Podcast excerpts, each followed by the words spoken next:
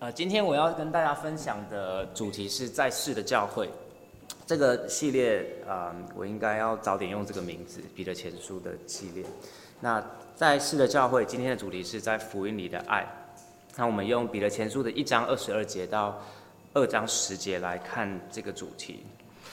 那由于我的这个系列是两个月讲一次，所以每次可能都还要大概再交代一下彼得前书的处境是什么。那我有说过几次，彼得前书的呃收信的人。第一个收信的人，他们是在罗马时代里面受到逼迫、压迫的一群人。那他们是住在今天土耳其的那个附近的教会。那他们受到的逼迫呢，不是说像今天在有些国家，你要隐藏你基督徒的身份，如果你被知道，你要被抓去关。他们的逼迫比较不是这个这么直接的。嗯，当然也有很严重，不过那是比较以后的事情。他们在这个里面遭到的逼迫，很多时候是在日常生活里面的文化、生活习惯跟身边的人格格不入。比如说，他们在领圣餐的时候，他们会说：“我们就领耶稣的身体和血。”他们就会被误解说：“他们你们是食人族吗？”就很很荒谬的一种误解，对我们来说。那我们会称没有血缘关系的。弟兄姐妹的人叫弟兄姐妹，是我们的家人。那可是我们根本就没有血缘关系，所以外面的人会觉得你们很奇怪，你为什么会这样叫彼此？那他们当然也不能参加罗马帝国那时候很多的娱乐活动啊，他们要去，因为那些娱乐活动就是很多性跟暴力的内容在里面，所以他们一直会需要保持跟这个社会有某种距离，所以让他们在社会里面常常格格不入。那所以彼得。在这封书信的一开始，他就说这是正常的，因为我们是一群寄居的人，我们的家是在天上的。我们因为耶稣的复活，我们也在盼望，不是在这个地上，而是在天上。那我们在这个过程当中，我们也是被保守的一群人，所以所有的压力和这些试炼、逼迫，它不会让我们基督徒的信信仰失落，它反而是成为一种力量，帮助我们可以像黄金一样越来越纯净。是被我们的主可以肯定、称赞的一种信心。那在上一次彼得前书的讲到，我就说，呃，在这样的恩典底下，我们开始要过一个谨慎的生活。那上次讲的是我们跟，因为我们是天父的儿女，有这位圣洁公义的天父，所以我们要过一个分别为圣，而且不去自己去报复、去报为这些压力来反击这些压力的这个生活。OK，那今天这段经文呢？上次讲的是垂直的关系嘛，这次我们要讲平行的关系，我们跟弟兄姐妹的关系。透过我们，透过我们跟弟兄姐妹的关系，我们要怎么样活在这个在世这个在世的教会里面呢？哎，等一下哦，那个，OK，好，没事，好，到底教会我们身在这个不安全，然后。会对我们造造成压力，没有盼望的世界当中，我们应该是一个什么样子呢？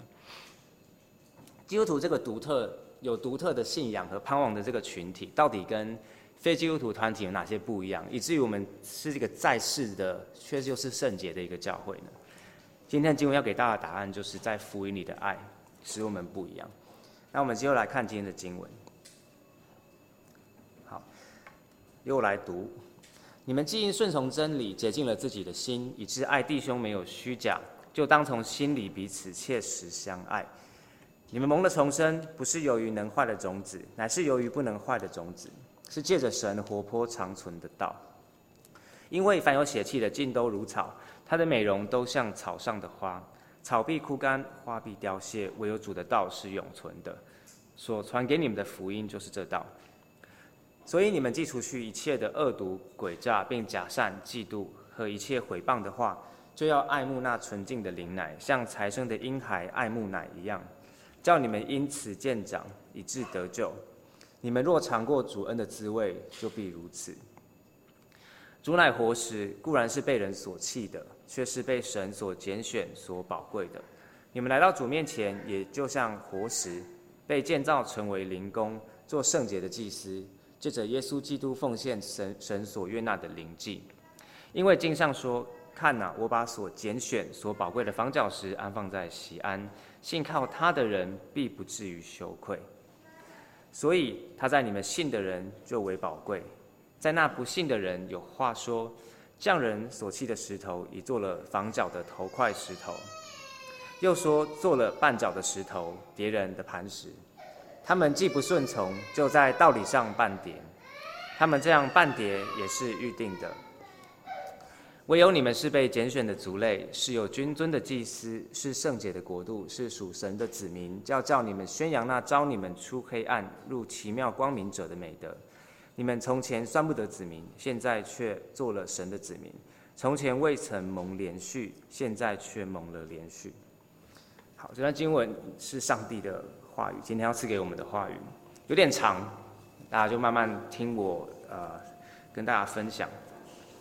首先问大家，大家有没有听过一些非基督徒的呃家人或朋友，他们对教会的有一些可能会有一些正面的印象？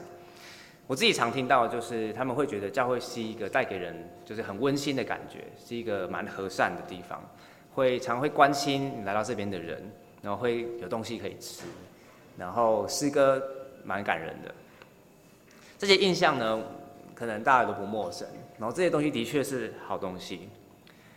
可是，当我们当中，我们有些人是刚来到教会的，有些人是来到可能十年以上的，啊，我每个人体会可能都不一样。但只要你一踏进教会的生活久一点，你真的跟弟兄姐妹有实际的相处，在教会里面有服侍，跟长执会、跟牧师有很多交集的之后呢，你就会开始体会到，教会的实际的人际关系其实没有外面想的这么光鲜亮丽。我们我的一个原住民的朋友啊，他从小在教会长大。他现在已经没有去教会了，我就问他说：“为什么你现在没有去教会？”他跟我说两个原因。第一个是讲台的呃牧师，他圣经可能讲 A，他怕 A 会得罪人，所以把它扭成 B，这是一个。另外一个他说，就是他体会到，就是弟兄姐妹之间、长执会之间，还有这个上下权柄跟会友之间，就是有很多人跟人之间的张力，可能有勾心斗角，有很多不合的地方，所以。这就是构成他对教会有失望的这个这个原因。那因因为教会里面人际关系而离开教会的人，我相信大家应该都听过很多。我们当中可能就有人因为这个原因而换过教会，所以我相信这不会是最后一个例子，以后还是会发生很多这个例子。那这边就形成一个张力啊。我们刚刚说，其实我们外面呈现给别人的形象是一个温馨和善、关心人、有东西吃、很感人的一个地方，可是。你实际进来的时候，你会发现，嗯，不一定是这个样子。在我们教会跟其他台湾的团体有什么不一样？我们的爱好像是这么脆弱的吗？只有在表面的吗？到底是我们是不是搞错了什么事情？前面我说过，对这些温温馨的这种感觉，它不是一件坏事，也不一定都是假的。那呃，但是问题就是说，有这种气氛就等同同于我们有基督的爱吗？事实上是不一定的。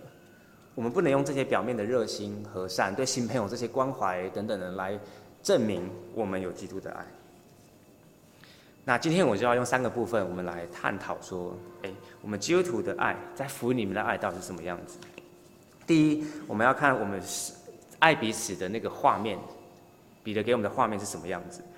第二个，我们要看说是福音的能力使我们能够爱彼此。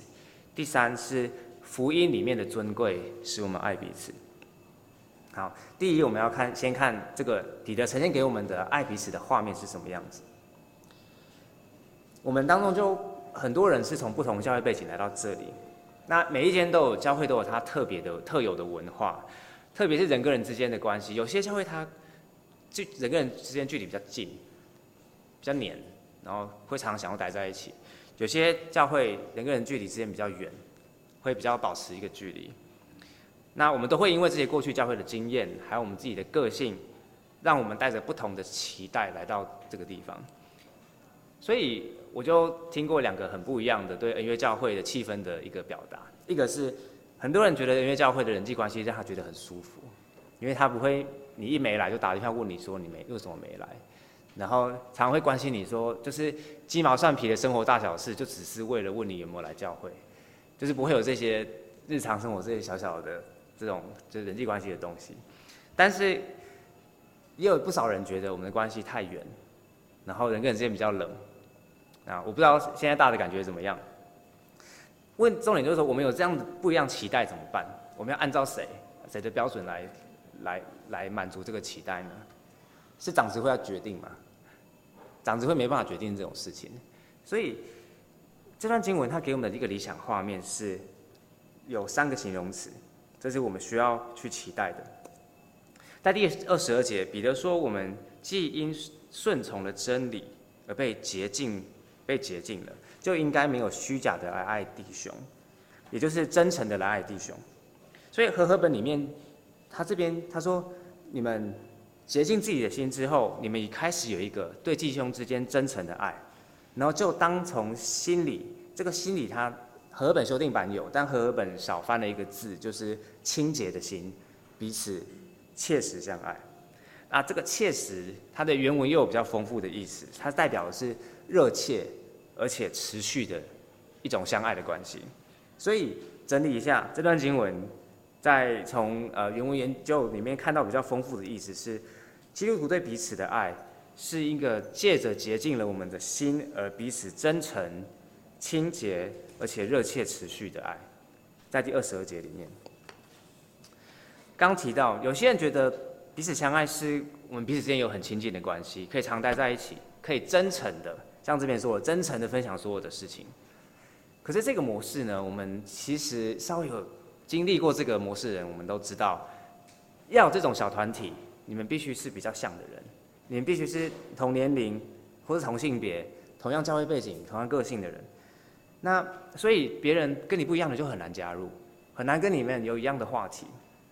所以这个圈圈就开始形成，在教会里面形成不同的圈圈。那圈圈之间不一样，不就是开始会有不同的交集，就是不会有交集。所以我们看到很多呃小组，他们可能是用年龄分的，那年龄层之间可能平常不会有任何交集。只有在可能一年办一次的一个教会整体的活动，才会大家聚在一起。那另外一个衍生的可能的问题是，这些小圈圈，他开始会讲小圈圈之外的八卦，因为他们开始认可以真诚的跟彼此分享一些事情。那也因为呢，我们开始比较真诚对待彼此，所以我们会发发现，哎，原来这个人跟我们其实不太合，我们彼此会开始踩彼此的地雷。那久了之后呢，我们就会开始。跟这些我们别原本认为我们可以交心的对象开始疏远，然后我们就开始换一个圈子，再换一个圈子，没有别的圈子，我们就换另外一个教会，然后就继续这个 routine。这个我真的听过这个事情发生，所以这个模式虽然看起来表面上跟弟兄姐妹关系表面很真诚，可是它没办法带出一个清洁又长远、热切持续的一个关系。那另外一方面，有些人觉得彼此相爱是要保持一个适当安全距离才可以彼此相爱。但是这种安全距离的确，我们可以适当的，就是因为有这个距离，所以面对不同的人的时候，我们好像都可以找到一种方式可以跟别人相处。可是这种距离呢，也常常变成我们，呃，对一些我们不同不喜欢的人保持距离的一个借口。我们。可以对一些我不喜欢的人保持冷淡，因为他必须遵守我的游戏规则。别人如果没有找我，那我就不找别人。那所以，我们这个美其名是要爱别人的界限，变成被动，然后不去爱的借口。而且在这种安全距离底下呢，我们也有一个自己的空间，我们可以把自己的缺点隐藏起来，我们不容易跟弟兄姐妹有真实的交流。所以，不管是哪种模式，其实都有它的缺点，都所以重点不是模式是怎样。我们就先来看二十二节这边，它呈现的画面，它是真诚、清洁而且热切持续的。这个平衡，这个完美的画面，真的对我们来说是很不容易的，因为我们每个人个性、年龄、话题、背景都不一样，根本是不可能的。但是我们会觉得不可能，有很大的原因是因为我们会觉得我们个性不一样，我们人跟人之间。就是年龄不一样，话题不一样，我们要怎么可以有这种关系呢？但是问题不在于我们的话题、个性、背景，问题是我们的自我中心，所以我们的自我中心阻碍了我们可以有这种朝向这个完美彼此相爱的画面前进的这个方向，是我们的自我中心，是我们的罪，让我们没办法往那个方向前进。刚刚说了，很想要建紧密关系的人，通常是想要找跟自己合的人；那想要保持距离的人，通常是要别人按照他的规则来互动。所以这两种虽然看起来是很不一样的模式，可是它实际上问问题都同一个，都是别人要来按照我的喜好和我的期待来跟我相处。这样我们就不是在爱别人了，因为真正的爱不是要别人来满足我的期待和喜好，不是要期待别人来按照我过去的教会经验来怎么对待我，就一定要怎样跟我来互动。我们是，我们这样做，我就是要希望别人来顺从我们，来顺服我们。可是经文这一开始说，你们是要一起来顺从真理的。所以当我们一起顺从真理，这个原因才是我们洁净自己心的一个起点。我们就开始了一个清洁、能够真诚而且热切又持续的一个弟兄姐妹的关系。这种顺从真理，它是一个态度，就是当我们面对到一个我们很不一样的人的时候，我基本的态度是，我们一起要顺服真理，按照神的话来对待彼此，而不是我的喜好来和标准。我们要把我们的个性和那个自我中心的那个期待，还有过去背景那些经验先放在一边，先看上帝的话语来。用上帝的话语来决定我们怎么对待彼此。这除了是态度之外，它也表达了我们人要去行动的一个责任。它不只是讲态度，也是一个行动。所以，当我们这一群人开始按照神的话、神的真理，也就是我们在呃每个月的第一周的那个讲道，牧师会讲那个十诫的系列嘛，十诫它里面都有正面跟反面的应用。当我们用这个正面、反面的应用，当我们来应用在彼此身上的时候，我们这个群体，当我们这样子活出顺服上帝的真理的时候，我们就会开始经历上帝改变我们的过程，我们就可以往那个清洁、真诚、有温度又持续的这个肢体关系来前进。我们现在没办法想象那个平衡的的那个画面会怎么样实现在我们这群人里面，但是当我们顺从上帝的话语，这个东西就会开始慢慢的实现。好，除了我们人要顺从真理之外，我们彼此相爱，我们要能够有这样子彼此相爱，我们还需需要两个上帝在福音里面所赐给我们的东西，就是我们的第二和第三点。第二点，我们会看到福音的能力使我们爱彼此；第三是福音里的尊贵的身份让我们爱彼此。好，在二十三节这边。他说：“你们，我们蒙了重生，不是由于能坏的种子，乃是由于不能坏的种子，就是从神来的活泼长存的道。它是一个活的、有生命力的，而且是永远的、永恒的话语。这边我们刚刚说彼此相爱是人的责任，这边说我们彼此相爱的源头是上帝的工作。那我们今天不会讨论那个重生是什么样子，我们主要会讲重生带来的结果。”这边他说，使基督徒重生的是一个不会坏的种子，然后这这个重生跟洁净自己的心，把这个句子把中间这个爱弟兄没有虚假，他从心里彼此切切实相爱夹在一起，这两个原因都是导致我们可以可以开始彼此相爱的一个一个原因。好，所以我们彼此相爱的动力，我们需要看说这个活泼长存的道是什么。我们可以用一个方式来理解，呃，好，哎，小朋友，你们为什么现在我们有冷气可以吹，有电灯可以亮？这后面有什么东西？有电，啊，有电。那为什么有电？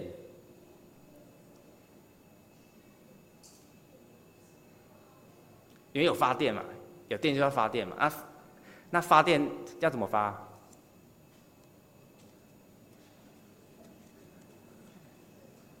勇敢一点。风是不是？用火烧？对，有用火烧的，然后有用水的，有风的，啊有有没有太阳？有太阳的。好，这些这些发电的，我们就叫能源。然后这些能源里面，现在有一种很流行，叫做永续能源。什么叫永续能源呢？就是刚刚说的太阳、水还有风。还有我们有去泡过温泉，那个下面为什么会热热的？那个也是上帝放在大自然里面的那个能源。所以小朋友，如果你有去过高美湿地，你会看到就是有很很大的电风扇，对不对？那个上面为什么就是它它是一直都会会在转的？为什么它会转？就是因为有风嘛。那你们看过太阳能板？就屋顶上面黑黑的一块一块的，那那个东西为什么可以变有电？是因为有太阳。所以，我们人没有办法自己制造出电，我们需要上帝在大自然里面放下这些按着他时间所赐给我们的能源，所以我们才有电可以用。这个就是永续的能源。今天他放在我们基督徒里面心里的那个种子的那个福音，就是这个永续的能源，让我们可以彼此相爱的这个永续的能力。它甚至超越了太阳和超越了风，为什么呢？因为太阳也有寿命。在启示录里面，他说新天新地里面不用太阳，为什么？因为上帝他用自己的荣耀造我们，上帝的光光照了我们。但是今天我们心里所存的那个福音，每个基督徒都有的那个种子，却能够存到永恒，到那时候都还在。所以，你们能想象吗？我们里面那个福音，它超越了太阳，它能够不断提供生命力和动力给我们，让我们在基督徒的生活里面，我们能够像刚才彼得所说的那样子来爱彼此。第二十五节说：“唯有主的道是永存的，所传给你们的福音就是这这个道。”所以这边很聚焦的在说，这个道不是很空泛的，就是我们比如说念一句经文，然后你觉得这是神的话这样子而已。他是说，所有的神的道都指向了在我们心中的那个福音。所以彼得在二章一节他说：“我们有这样的福音在我们心里，你们就……”他这个记我会翻译成一个命令的，你们要除去一切的恶毒、诡诈，并假善、嫉妒和一切毁谤的话。这些形容词都是在形容教会里面人际关系实际会发生的一些问题，对吗？彼得当初写信的对象，彼得为什么要写这些形容词给他们？就是因为他知道教会有这些问题嘛。那当时教会有这个问题，我们以前教会可能经历过这些问题，我们现在也不能幸免这些问题。因为我们每一个人都是自我中心的，我们每一个人都会制造这一些问题在我们的教会生活里面。我们对牧者、对权柄，会有对新朋友、对彼此，我们会有各式各样心里的 murmur，会有苦毒，我们会虚伪，我们会嫉妒别人。我们最常见的在我们文化里面，就是我们看到一个问题，我们没有勇气去跟那个人讲，所以我们就在暗地里说那个人的坏话。就开始谈他的八卦，就在暗地里制造这些纷争。但是主耶稣所赐给我们的福音，这个充满生命力的福音，应该是可以克服这些东西的。所以，它既然是有生命力的，我们不能就只是知道关于福音的资讯，我们需要在弟兄姐妹的实际的互动里面，去思考怎么依靠福音来面对彼此，来跟别人说话。来调整我们对一个跟我很不一样的人的心态，因为福音是神的大能，这个种子本身就有生命力，所以当这个种子在我们里面的时候，我们就可以因为这个种子，而我们彼此的关系就有生命力可以出来。这个具体表现方式最少最基本的是，我们可以为彼此祷告。好，它除了福音，我刚刚说了，它是我们使我们有生命力的一个重生的种子之外。它也是我们持续的营养的来源。有时候我们会觉得福音只是一个教会的踏入的一个入门的门槛而已。接受福音，接下来就有各式各样的装备课，有其他的属灵书籍要看，有其他神学书要看，有就是所谓的进阶班。可是，呃，还有另外一个就是，除了这些知识装备之外，你进了教会，开始一大堆服侍，因为你懂了，你知道了，好，就开始服侍别人。的确，基督徒需要去持续学习，也需要在教会内外有服侍。可是，把学习知识还有服侍跟福音分开的后果，我们就是会变成什么？会反而培养出一大堆被教会使唤的工具人，因为他没有福音，他就是一个来服侍的工具人；或者是我们会培养出一个很多知识，但是他没有能力来服侍别人的一个被动的大头宝宝。这种方式，他完全理解错了我们基督徒跟福音之间的关系。所以，我们中间我们会知道有很多过去被服事压垮的基督徒很累，他根本没办法在服事里面去体会到底爱弟兄姐妹是什么。我们也知道，我们自己可能就知道很多，但是我们没办法用我们所知道的活化成我们可以去爱别人的一些方式。只有福音是基督徒生活的中心，我们需要被持续的被福音来喂养。我们才有服侍的生命力，我们的知识才会有活力。所以第二章二节这边就说，你们就要爱慕那纯净的灵奶，像财神的婴孩爱慕奶一样，叫你们因此见长，以致得救。讲到灵奶，有人会联想到那个希伯来伦的希伯来书的一段经文，就那边会那边说，呃，他说你们只能喝奶，不能吃干粮的，就是有些人可能知道这两段经文，我们就是稍微澄清一下。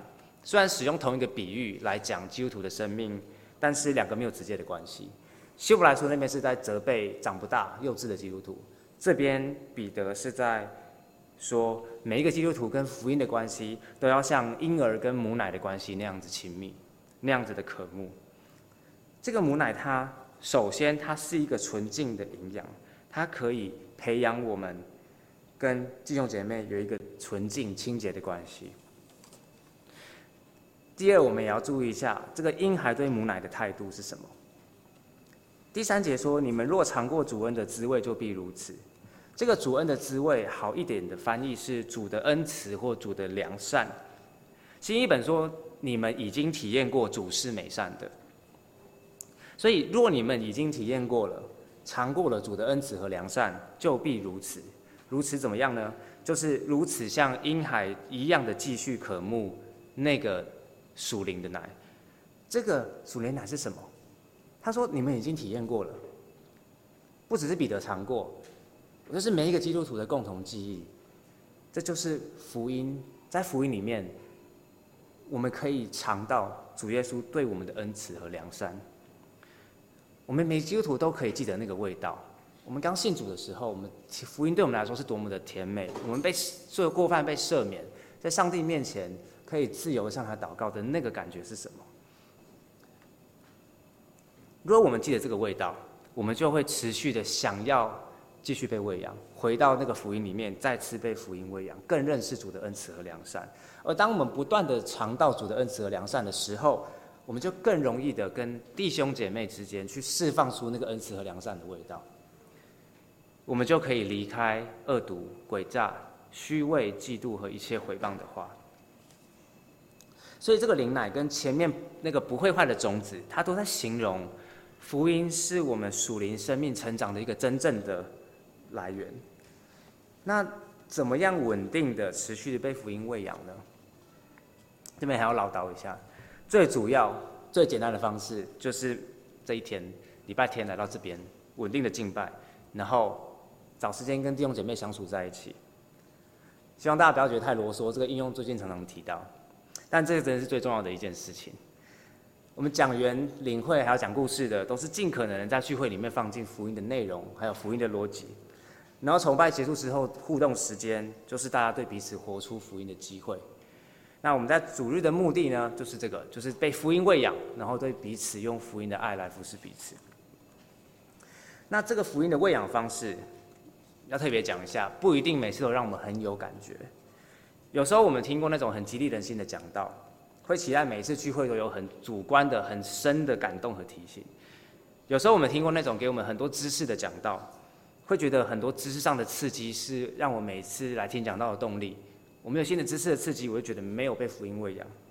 可是这不是常态，也不是福音最主要的一个模式。我们福音的生命是像什么呢？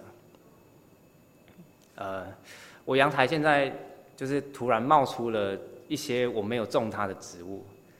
我原本只种一些多肉植物，那过了一阵子，突然发现，哎，有小小的绿芽。我以为它是杂草，但那时候就还小，就没有先理它。所以过了几个礼拜，我发现，哎，它长出一些叶子，然后上面有一些被虫啃的洞。被虫啃的洞，我就觉得，哎，这个菜可能是可以吃的。然后再过几个礼拜呢，我就只只帮那个多肉植物浇水，没有去理它。它可能有分到一些水分，然后就长到我的腰。再过一个月，长就长得跟我头一样高。然后后来真的长得太猖狂了，我就直接把它剪剪一半。现在就是回到我腰的高度。那我后来发现它是可以吃的菜之后，我就拍照问我爸，然后他说：“哎，那个是野生的苋菜，苋菜，我说那个可以吃。”然后我就开始每个礼拜固定给它浇水。你们期待我去浇水的时候，植物是直接长一节起来吗？会这样期待吗？不会吗？浇水的时候，植物不会动，它就是慢慢的吸收这些水分。然后每天每夜慢慢的成长，在我们人不知道的时候，它就这样长大了。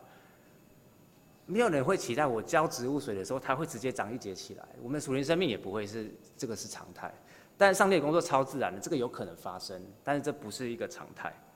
彼得用植物和小婴儿、婴孩来比喻我们的属灵生命，就暗示我们，上帝设置设计大自然的常态，跟设计我们人成长的常态，跟我们的属灵生命是一样的。所以，我们来这里聚会，然后彼此团契的时候，就是每个礼拜来这边被浇水一次。那所以，如果你已经很稳定来聚会，我们可以继续想办法让自己更准时，或者前一天。就做好聚会的心理准备，让自己这一天有更好的状态，来被喂养，来服侍彼此。那如果你礼拜天下午通常不能一起留下来团契，你可以另外找时间。你可能家里住比较远，你可以在家里的社区附近找一些基督徒，你们可以开始为你们的社区祷告，或者是你可以来礼拜三祷告会，也是一个很好的机会。那另外就是我们现在会把周间主日崇拜外的聚会调查寄给大家，那大家也可以在。呃，那边填你们的期待是什么？我相信如果有开始新的聚会，那也是一个我们用福音彼此喂养的机会。所以刚刚的结论就是，福音是我们必要的营养，它是我们的能力。福音是我们之所以可以活出基督的爱、恩慈和良善的原因。所以我们需要时常的听到福音，也要对彼此有活出福音的生活。再，我们看第三点，就是福音里的尊贵，使我们爱彼此。在第二章的四节到十节，前面我们有说到，我们之间有时候很难爱彼此，最主要的原因不是个性背景，或者是我们的兴趣、年龄或者宗派，最大的阻碍的是我们的自我中心。如果我们每个人都觉得自己很重要的时候，我们每个人都想要别人来顺从我们自己的界限和个性，那我们根本没有办法来爱彼此。所以我们要一起顺服真理，这是我们刚刚说的。在这个段落里面的彼得把这个顺服真理，用一个进一步用圣殿的这个画面来表达。这一段四到五节说，我们来到基督的面前，因为他是宝贵的活石，我们来到他面前就成为活石，一起被建造属灵的圣殿。这意思就是说，我们每个人被组织起来，是因为基督成为我们的根基，我们成为一个殿。不是我们每个人个体自己被福音改变而已，我们是每个人聚集在一起，成为一个被改变的群体，一起来呈现福音带来的活力。那我们除了圣，除了成为圣殿之外，我们也成为里面的献祭的祭司。然后第九节这边继续说，这个身份非常的特别。他说：“你们是被拣选的族类，是有君尊的祭司，就是属于君王体系的祭司。”是圣洁的国度，是属神的子民。所以，无论今天你是牧师、是长老、是执事，无论你在教会担任过多少的侍奉，或者你只是刚信主、刚来到这边，我们都是这个尊贵的成员，这个群体的一员。我们都是这个圣洁的祭司，我们都是上帝的子民。那当我们说基督徒有这个很独特的身份的时候，有些人第一个反应可能就是。OK，那我可能比别人特别一点点，所以我的意见可能比别人重要一点点。我过去的背景怎么样？我服饰比别人多，我很多教会经验，所以我应该比别人更有更聪明一点。我应该我的意见别人要更听我一点。这是对内，对外的话呢？如果你开始发现，你意识到你自己有一个尊贵特别的身份，有些人可能会开始认为自己比基督徒还要再高一阶。我们认为自己是比他们在道德上还要再高尚一点的一群人，但这两种看法都完全误解了圣洁的祭司和子民的意义，因为尊贵的意思不是这样。真正的尊贵，我们必须回到耶稣里面来看。我拿一个东西，假设这个是圣殿，好，这个这个是圣殿。那旧约的人他们在盖圣殿的时候，他们需要找一块最大、结构最稳的石头，先放在这个角落。然后再从这块石头开始往旁边放石头，然后再往上盖，最后才盖成圣殿。好，这个叫这块就叫房角石，它是整个圣殿里面最重要的一块石头。那犹太人他们在盖建筑师在盖圣圣殿的时候，当然需要好好的选嘛。那他们看不上眼，结构不够稳，然后不够大块的，他们就丢在旁边，不会成为房角石。有些比较小的可能可以成为旁边或上面的石头，但是不会成为房角石。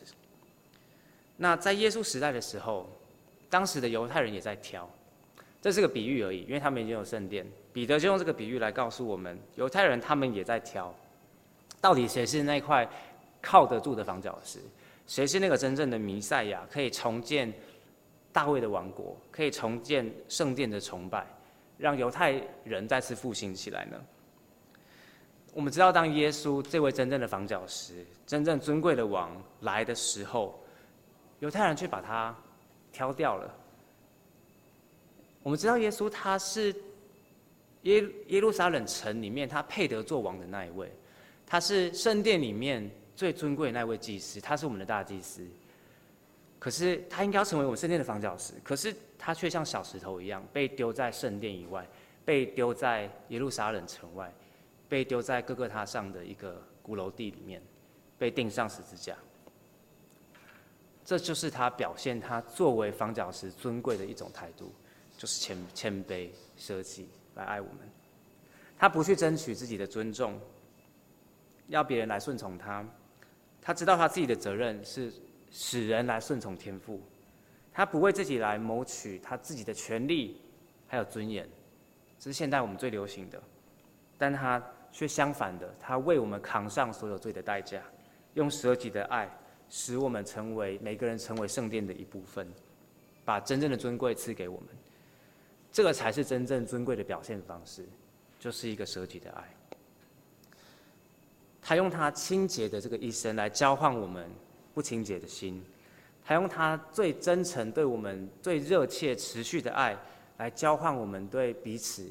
对新朋友、对权柄之间的虚伪，来交换我们抱怨彼此的罪，还用他热切持续的爱，来使我们对上帝的冷淡的心可以恢复过来。这个才是真正的尊贵。所以，当我们这群人今天借着福音来到耶稣面前的时候，我们要用什么方式方式来表达我们自己的尊贵呢？而约教会的尊贵会是什么呢？我们知道有些人可能对改革宗招牌很引以为傲，但是改革宗招牌不能使我们成为真真正尊贵的一群人，比较符合圣经的讲道也不能使我们成为比较尊贵的一群人，座位坐满也不能使我们成为比较尊贵的一群人，小孩很多也不能成为使我们比别人更尊贵，气氛很活络也不能使我们比别人更尊贵，我们教会特有的文化，如果你很喜欢的，那也不能使我们比别人更尊贵。这些都当然很重要，但是第七节说，他在你们信的人就为宝贵，他就是我们的方教师，就是最尊贵的那位耶稣。只有他成为我们最宝贵的那位的时候，我们才知道怎么样按照神的心意来爱彼此，按照福音来对待彼此。所以，虽然我们每个人都是祭司，都是重要的人。但是在我们教会生活里面，在我们的敬拜讲台团契里面，只有耶稣基督是最重要的。说真的，没有你，没有我，不会怎么样。但没有耶稣基督，教会就不是教会。只有当我们依靠他的时候，我们才能记得真正的尊贵不是我们自己去赢得什么，不是外在的聚会形式或我们自己的个性。真正的尊贵是在福音里面谦卑舍己的形象。彼得他自己知道，很知道，很清楚这件事情。最近长老老师会的时候，好像有提到吧，就是彼得这个名字，就是主耶稣给他的名字，意思就是石头，石头。然后他自从得到这个名字之后，就开始觉得自己好像蛮有蛮重要的，所以刚好他符合他的个性嘛，他做什么事情都冲第一个。他第一个怎么样，在暴风雨里面踏出船外去找耶稣。他第一个认出耶稣是基督，他承认他就是上帝的儿子，他勇敢地拉住耶稣，阻止他钉十字架，然后他保证自己不会离开耶稣，就算其他人都跌倒，他自己绝对不会跌倒。他就是觉得曾经自己觉得很重要，觉得他是最有资格、最有尊贵的那个门徒。但是当他面对压力、面对逼迫，他三次没办法认出耶稣，没办法认耶稣是他的主的时候，他那时候他完全体会到。他是一块完全靠不住的石头，直到他看到复活的耶稣来到他面前，他才知道耶稣是真的靠得住的那个磐石。他是真正尊贵的那个房角石，不是他。这位尊贵的人却为彼得而死，把生命带给他。他是活石，彼得不是，他只能依靠这位复活的磐石而活。所以，我们每个人也都跟彼得一样，某种程度，我们都希望在教会里面可以被重视，成为意见可以被听到。或者在你在家庭、在学校、在你的职场里面，你希望自己可以是受欢迎的人，你可以希望你朋友黑很多，大家都喜欢你。我希总是希望别人来服侍我们的需要，想要自己的意见可以被听到、被重视。但是这样的自我中心的观点很难让我们彼此真实相爱。我们都需要有彼得这种意识，他知道自己本质上是一点都不重要、不尊贵的那个人，但是。这位尊贵耶稣怎么对待我们？他，耶稣他回头再遇见彼得的时候，他坚固他、挽回他，把他看为尊贵的，重新呼召他来牧养、来爱他的羊群。今天这个呼召也给了我们每一个人。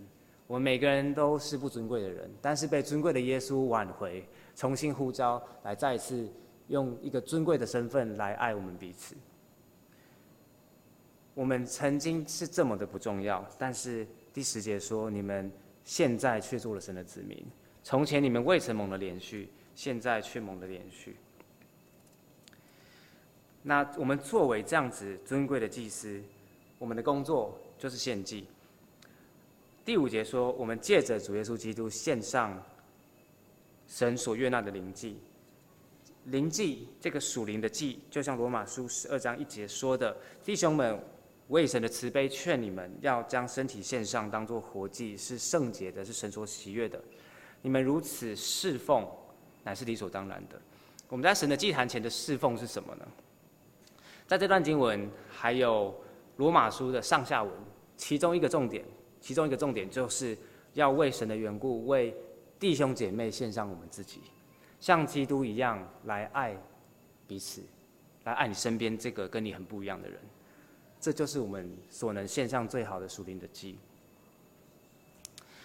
好，最后，当我们被福音喂养，持续对福音的的喂养，以至于我们开始有这种像基督的谦卑舍己的方式，呃，有体会到真正的尊贵的意义的时候，这样的教会的生活会带来很多好处。的确会产生那种前面讲的，就让人觉得很温馨，然后会让人信任。会让基督徒彼此，就是会觉得我们彼此相爱的这个关系，他很羡慕，会让人敬畏神。而且当大家都很热心的时候，常常就是会有吃不完的东西，特别是零食。所以，这就是我们就是非基督徒很多时候被吸引来的原因。但是他们看到的是那个发电之后的那个结果，等带来的那个好处。而基督徒我们也很容易迷失在这个这些好处里面，这个氛围里面。沉浸在互相温馨、互相带导、信任、很温馨的这个感受里面，但是我们都需要记得，这些益处都不是最终目的。我们信徒成为祭司，献上自己的最终目的，不是为自己来有这些很好的感觉来努力的。第九节说，是为了叫你们宣扬那召你们出黑暗入奇妙光明者的美德，是为了宣扬上帝的美善，彰显上帝的荣耀。不是我们这个团体有多么的特别，所以这个就回答我们最一开始的问题：一间在世的教会，一间在一个不完美、然后没有盼望、不确定爱是什么的世界的中的教会，我们跟其他人有什么不同？我们跟附近的庙团体有什么区别？除了信仰的一些教义不一样之外，我们今天我们要记得，我们这个人这个群体的不一样，就在于我们在基督里面。的爱，是因为基督的福音给我们他的恩慈，他对我们的耐心，有基督的爱在我们里面，我们才可以宣扬出上帝的美善，彰显出这个在世的教会不一样的一个光光辉。所以恩约恩约教会，我们对彼此的爱，我们不能够小看它的影响力。不管是这个建筑物附近的社区，或者是你的住家附近的社区，这个爱都会有影响力。当然，他不可能凭我们的样子活出来，因为我们的爱原本是自我中心的。所以，我们要记得，今天前面所说的，我们能够彼此相爱，是因为基督的福音，像永恒的种子一样，在种在我们心里。福音也是一个婴儿的母奶一样，我们需要持续的被它喂养。福音使我们重生，它也使我们成圣，它是我们成圣道路上的中心。福音会持续给我们能力，让我们像婴儿、像植物一样慢慢长大。福音是永续、是有生命力的种子，它是纯净的灵奶。每个基督徒都有共同记忆，都记得它的味道。它就是我们要顺从的真理。福音就是教会真正要去培养的氛围。福音就是耶稣基督谦卑舍己的爱。我们一起来祷告。